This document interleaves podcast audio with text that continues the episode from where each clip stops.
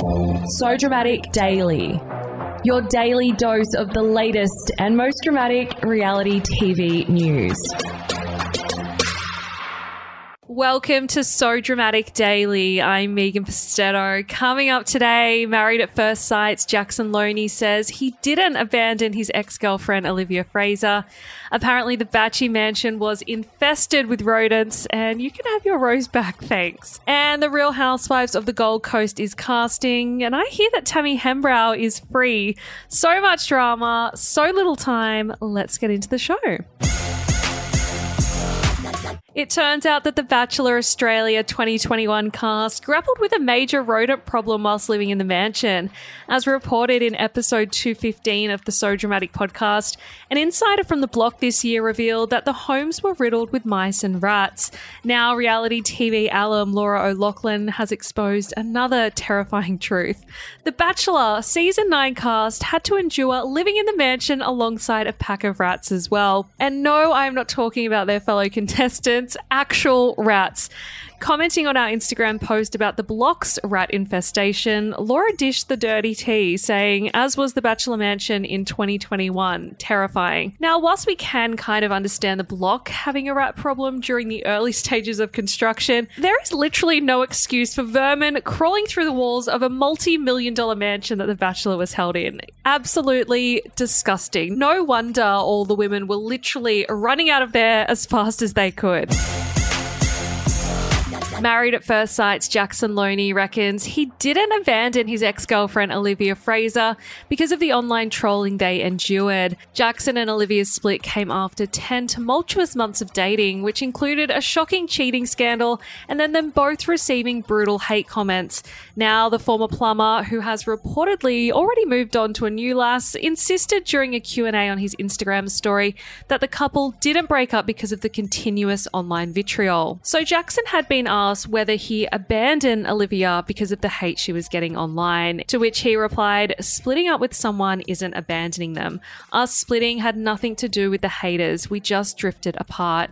It comes after Olivia took to Instagram on August 31, before she was banned from sharing to her Instagram story, that is, to shut down any speculation around the mutual breakup. She said, I understand people like to think that I got dumped, but it wasn't like that at all. We're adults. We had an adult conversation about how the relationship wasn't wasn't working for either of us, and we both came to the resolution that splitting up was the only thing left to do.